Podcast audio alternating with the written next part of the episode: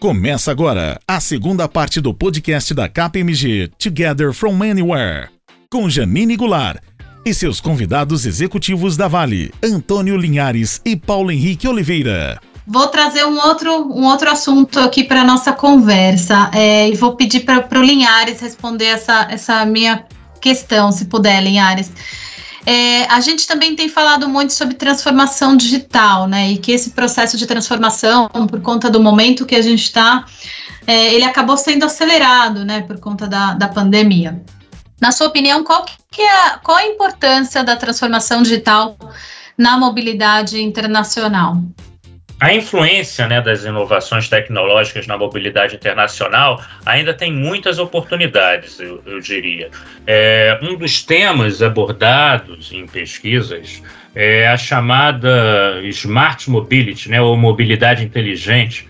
É, esse conceito ele traz propostas que englobam temas que serão de grandes tendências daqui para frente, abrange principalmente a crescente demanda por uso e análise de dados, que podem e com certeza irão facilitar diversos processos dos negócios e com certeza também aprimorarão né, a qualidade, produtividade e gerarão é, grandes resultados. Né?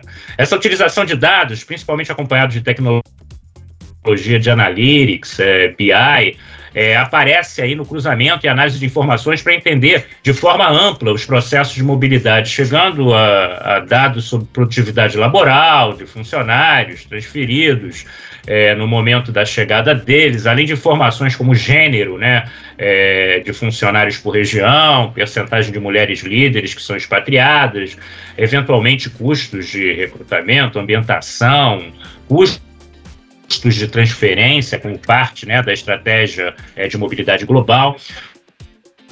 Bom, uh, essa aplicabilidade aí da mobilidade inteligente é algo que atinge diretamente a experiência dos funcionários e também das famílias, né? Essa área de mobilidade, adotando diferentes tecnologias, pode customizar experiências, personalizar, uh, eu diria, serviços, fornecer informações específicas de uma forma muito mais rápida e eu diria também eficiente, né? É, aquele virtual assignment que eu falei, hoje também é viável por toda a plataforma tecnológica existente, né? Imagine uma pessoa poder, né, é, realizar um assignment virtual, obviamente só, só é viável e possível também quando a gente pensa é, nessa plataforma tecnológica de uma forma mais abrangente, é, com os mecanismos aí de videoconferências e etc. Né? É, então tem passa N coisas, desde Analytics, desde BI, até as plataformas que viabilizam né, é, vivermos aí esse futuro é, cada vez mais presente. Mas muitos benefícios, né, Linhares, por conta da transformação digital na, na mobilidade, né? Com certeza, muitos benefícios e muito é, poder aí para você conseguir até avaliar com precisão eventuais pontos de dor e melhorar a experiência de todos, né? Criando aí uma jornada que faça sentido para a organização e para as pessoas. Sim, concordo, com certeza. Bom, é, vou até aproveitar, você mencionou, né, Linhares, a questão de virtual assignment, né? É, quando a gente fala também de, de é, tem se falado muito de work from anywhere, né? Que já era uma prática que já existia antes da pandemia, mas que com a, a, a Covid-19 a gente viu que se intensificou um pouco mais. É, Paulo, eu queria é, pedir para você comentar um pouquinho disso, né? A gente sabe que é, tem vários impactos por conta dessa modalidade que tem que ser analisados, né? Como questões imigratórias, fiscais, trabalhistas, previdenciários e, e muitos outros aspectos. Como que vocês na Vale têm trabalhado em relação a esse tema? Você pode compartilhar um pouquinho com a gente, por favor? Esse é um tema prioritário para a gente, tá, Janine? A, questão das novas soluções de mobilidade global. Como o Linhares bem colocou, a questão do Virtual Assignment e também esse International Flexible Office. É, o grande ponto que a gente tem, e que, é, e que, na Vale não é diferente, é como é que eu consigo, por exemplo, endereçar a necessidade do funcionário sem criar uma exposição para a companhia, uma exposição corporativa. É, e você bem colocou na sua pergunta, Janine, existem uma série de fatores regulatórios que merecem cuidado. Então, o que eu posso colocar para você é o que? A gente busca atender, oferecer ao nosso funcionário a possibilidade de trabalhar fora da sua base de origem. É, e, e, a razão para a gente ir ao encontro dessa demanda é exatamente oferecer a eles a chance de ter um ambiente mais flexível, de eventualmente até participar de um curso fora do país, ou apenas de ter a, a experiência de residir fora da sua base de origem, fora do Brasil. Por exemplo, para que esse funcionário possa ter essa experiência, é necessário que a gente faça uma análise, que a gente consiga materializar se aquele anseio pode ser, é, pode prosperar ou não é, como eu disse, pelos riscos regulatórios. Então a gente tenta casar, a gente tenta fazer um encontro de vontade do funcionário com aquilo que a gente consegue oferecer sem expor a companhia. Quando a gente encontra uma equação perfeita, aí sim a gente pode fornecer ao funcionário a autorização para que ele trabalhe fora do seu país. Mas só apenas uma análise muito, só apenas após essa análise sobre aspectos regulatórios muito cuidadosa. E eu posso compartilhar com você que um dos grandes riscos que a gente tem nesse movimento é, por exemplo, gerar uma exposição de estabelecimento permanente para a empresa.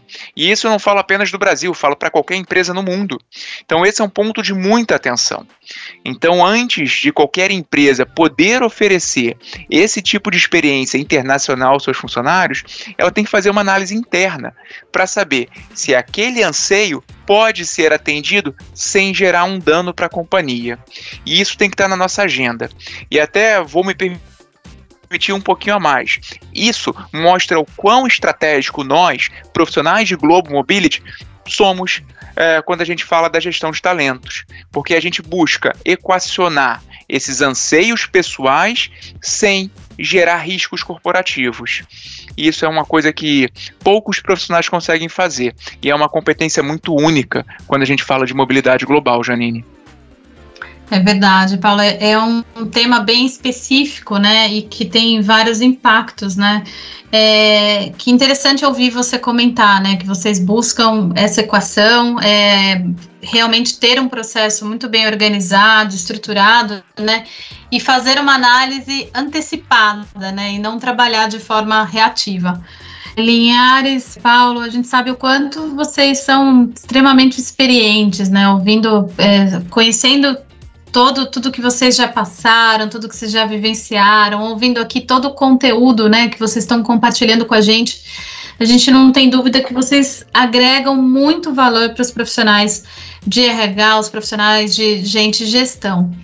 É, se vocês puderem, eu queria pedir para vocês compartilharem um pouquinho, darem algumas dicas para os profissionais de mobilidade global de pessoas, de remuneração, de benefícios, né, de ações que eles podem adotar para que essas áreas sejam consideradas, sejam vistas como estratégicas dentro das companhias. Por favor.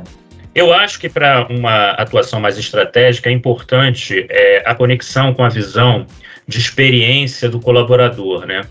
É, como eu estava falando, as questões que envolvem, por exemplo, soluções tecnológicas, elas podem ajudar a você melhor mapear os pontos de dor e trabalhar na solução deles. Você pode co-construir a jornada de mobilidade com os colaboradores é, para que essa experiência seja mais interessante interessante e seja desenvolvida né, com esses é, possíveis expatriados ou expatriados que voltaram e que podem trazer é, insights, né? buscando trazer essa jornada mais próxima à, à, necessidade, mais customizada às possibilidades de cada um, né? E, e, obviamente, da empresa, agregando muito mais valor aos negócios eu acho que um olhar sobre as tendências do mundo do trabalho no pós-pandemia também é crucial para os profissionais de mobilidade.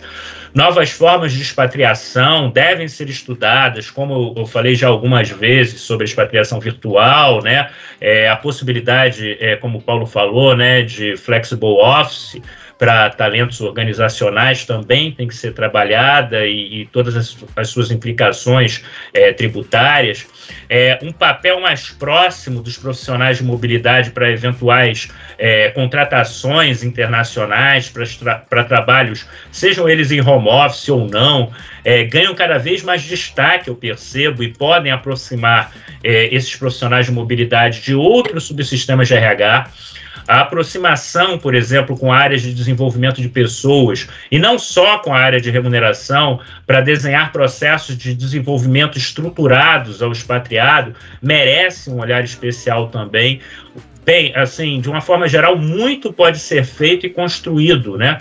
É, e muito está sendo criado nesse mundo da mobilidade à luz dessa nova realidade do trabalho. Estar conectado a isso é o grande diferencial para um profissional que quer ser estratégico no tempo. É isso. Obrigada, Linhares. Foi uma aula aqui, para tenho certeza que, que vai agregar muito para os profissionais que vão nos ouvir. É, Paulo, por favor, palavra é sua. Fica até difícil depois de comentar dessa, dessa aula do Linhares, mas eu vou tentar, Janine. Eu acho que a pandemia gerou uma nova perspectiva para nós, é, atores do processo de Global Mobility. É, inicialmente, a gente pensou que a pandemia ia restringir a nossa atuação, mas na verdade ela gerou um, um vácuo, um, um, espaço de oportunidade. E esse espaço de oportunidade nos provocou a pensar a mobilidade sob uma outra ótica, é, como o Linhares bem colocou. Quando a gente é demandado a criar novas formas de expatriação, quando a gente é demandado a criar novas formas para mobilizar nossas pessoas, quando a gente é demandado para entender os aspectos regulatórios, é, tudo que é aquilo que inicialmente a gente pensou como um processo que poderia restringir a nossa atuação, ele se converteu com espaço, ele se converteu com amplitude. Então, aquela carreira ou aquele, aquele momento que talvez era um pouco mais restrito, ele ganhou corpo. E cabe a gente buscar esse espaço, ir ao encontro dessas demandas. E eu acho que vale a pena também, Janine, a gente colocar alguns outros, alguns outros pontos dentro dessa equação. É, a área de mobilidade ela não pode ser vista como uma área que apenas ela é tiradora de pedido, como uma área que vai preparar balance sheet ou offer letter. A área de mobilidade ela tem que ser um parceiro estratégico do negócio. E um parceiro estratégico do negócio ele tem que ir ao encontro da demanda junto ao time de talent junto ao time de Talent Acquisition para entender se aquele candidato que vai numa jornada de expatriação tem o melhor fit para aquela jornada. Junto ao time de remuneração core para entender se o pacote que é oferecido para aquele candidato está alinhado com as tendências de mercado. Junto ao time de benefícios para verificar se o pacote de benefícios que é a matriz da companhia, ela de fato atende às necessidades do funcionário mobilizado. E além disso, você, a nós como, como profissionais de mobilidade temos a necessidade de propor soluções novas. E nesse, nesse espectro é onde se conecta o Virtual Assignment, o Flexible Office, quando eu trago, por exemplo, o aspecto de diversidade e inclusão para essa seara, quando eu trago a questão do aspecto de SG. Então, a gente aqui durante dois, três minutos falou de diversas áreas. E diversas áreas onde o profissional de Global Mobility eh, tem que ter atuação protagonista. E não apenas se comportar como um, um ator que vai ser responsável por emitir uma carta oferta ou um balance sheet, por exemplo. A gente tem que assumir o protagonismo, o protagonismo que depende, que demanda uma ação nossa, que impõe a gente ir ao encontro desses pontos porque a pandemia inicialmente era vista, como eu disse, como restritiva, mas ela abriu um mar de oportunidades que a gente tem que abraçar nesse momento. Paulo, eu não tenho dúvidas que também foi uma aula, viu? É, e muito bom você trazer é, essa importância da, da, atuação como protagonista mesmo, né? Que a área de mobilidade global de pessoas não é uma área operacional, realmente é uma área estratégica, né? E aí trazendo aqui, olha tanto que, que, que nós três conversamos aqui, né? Realmente vários temas. Falamos de, da conexão com, com toda a questão do desenvolvimento de talentos, work from anywhere, transformação digital, diversidade, inclusão, ISD, políticas de remuneração, benefícios, integração com as demais áreas, conexão com o negócio, enfim. É, são muitos e muitos temas extremamente relevantes que realmente comprovam o quanto a área de Global Mobility, remuneração, benefícios e RH é, são realmente áreas é, extremamente importantes e estratégicas dentro das empresas, né? Bom, então agora, poxa, Passou super rápido o tempo aqui, a gente está quase no final do nosso tempo. Eu queria endereçar uma última pergunta para vocês, agora mais voltado para o âmbito pessoal, né? A gente tem falado muito da, da importância da saúde mental, da importância de conciliar a vida profissional e pessoal. Então, queria pedir para vocês compartilharem um pouco aqui com a gente o que, que vocês fazem para conseguir conciliar carreira com os objetivos pessoais de vocês, para conseguir descansar, se reenergizar. E aí vou pedir para o Paulo começar respondendo aqui para a gente. Paulo, por favor. Janine, você sabe que o, uh, o mundo vive atualmente uma, uma outra pandemia, na verdade, que é uma pandemia de aspectos mentais. E ela nasce muito dentro do momento que nós vivemos da pandemia de Covid-19. Quando eu olho para mim, uma das coisas que eu tento muito buscar é equilibrar. Equilibrar o tempo com a minha família com o tempo de dedicação para a companhia. E aí eu posso colocar alguns gatilhos que eu tento criar dentro do meu planejamento. O primeiro deles é bloquear momentos na minha agenda para que eu possa conectar, por exemplo, com a minha família. Então isso me ajuda. E essa semana eu, eu participei de um workshop que eu não tinha parado para pensar sobre isso, mas eu achei super relevante. É, que essa colega ela mencionou sobre um ponto fundamental, que é o momento do autocuidado. Ela separava pequenos slots durante o dia para ela se cuidar. E ela, ela falou: Paulo, eu pego um livro, eu saio 15 minutos, eu vou ler o capítulo daquele livro que eu gosto. Eu sento 15 minutos na mesa com meu filho e converso e brinco com ele. Eu sento 15 minutos na minha varanda para simplesmente respirar e pegar sol. E ela chamou isso de momento de autocuidado. E eu achei super valioso, porque é um momento que ela reserva para ela ela conectado com alguma coisa prazerosa. E isso automaticamente te ajuda a voltar para o teu desafio. Quando eu olho para mim, além desses slots que eu coloco dentro da minha, dentro do meu dia a dia, eu tento reservar sempre um horário para atividade física. Porque tem uma, tem uma brincadeira, né? A gente tem que suar para não, não pirar. Então acho que é mais ou menos nesse sentido. A prática de exercício físico me ajuda também para que eu possa caminhar de uma maneira mais saudável, Janine. Que legal, Paulo. É, anotei várias dicas aqui, inclusive concordo totalmente com a questão da atividade física. Acho que a atividade física é bom não só para o corpo, mas para a cabeça também, né? Muito importante. Linhares, por favor, vou pedir para você agora contar um pouquinho aí qual que é o seu segredo aí, o que, que você faz, por favor, para se reenergizar e, e, conciliar tudo aí na sua rotina, por favor.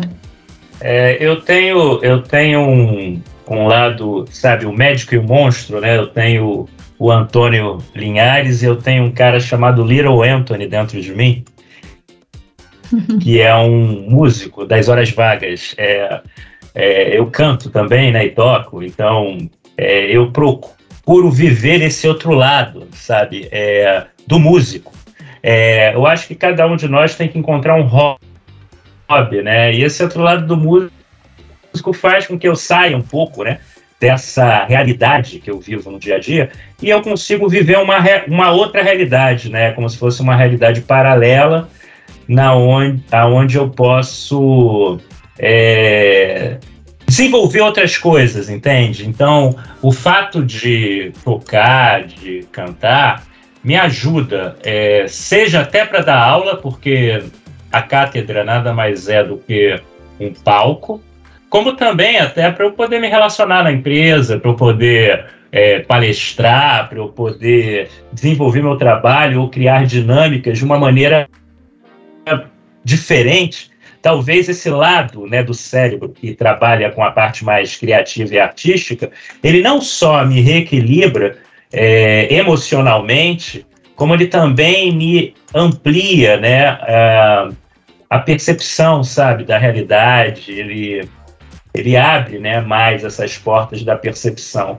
É, tudo que o Paulo falou, é óbvio, a gente tem que realmente criar né, espaços com a família né, da melhor forma possível e ser é, ao máximo, né, é, é, estar ali com a atenção focada quando a gente tem né, é, esse momento com a família, a gente tem que é, é, nos permitir né, é, viver a nossa vida de uma maneira mais equilibrada, porque a vida é como se fosse uma mesa com vários, uma, uma mesa com vários pés. Né? Se você bota muito peso num pé apenas, essa mesa quebra, ela desaba, né? Então você tem que saber equilibrar todos esses pés, e não é tão fácil isso, né? Principalmente numa sociedade que tem uma positividade tóxica, né? como fala até aquele filósofo coreano radicado em Berlim, Byung-Chul Han, né, que ele fala que é a sociedade do cansaço, que você se autocobra demais, né? Então a gente também saber que a gente não é, não é nenhum super-homem, entendeu? Mas se a gente puder desenvolver o hobby, seja da leitura, seja da arte, seja o que for, aquilo que você gosta, entendeu? Além do que você trabalha, que você né, é, é gosta de fazer como trabalho, mas é, se você se permitir outros, outros espaços, isso pode te ampliar como pessoa, isso pode te descortinar é, outras possibilidades. Então, acho que isso ajuda a equilibrar a saúde mental. É isso. Bom, Linhares e Paulo, chegamos aqui ao final do nosso bate-papo, da nossa conversa. Quero agradecê-los imensamente pela disponibilidade de vocês, por reservarem um tempo aqui para conversarem com a gente e pelo conteúdo riquíssimo. Muito obrigada. Eu que agradeço, Janine, foi, foi ótimo estar com vocês e eu acho que essas trocas a gente tem que cada vez mais realizar, né? Porque é, é nesse diálogo, é nessa troca que a gente cresce mutuamente. É, que seja a primeira de muitas. Muito uhum. obrigado, meu. Janine, só tenho a agradecer a você e os amigos da KPMG. É sempre um prazer ter esse momento de interação com vocês, esse momento para trocas, como o Antônio Linhares colocou. E contem com a gente. É sempre um momento único ter a chance de conversar sobre mobilidade e agregar valor aqui para os nossos colegas de mobilidade global. A gente que agradece, Linhares, Paulo, muito bom estar com vocês. E obrigada a todos os ouvintes. É, espero que vocês fiquem bem, fiquem seguros e até a próxima. Você ouviu a segunda parte do podcast da KPMG, Together from Anywhere, com Janine Goulart e seus convidados executivos da Vale, Antônio Linhares e Paulo Henrique Oliveira.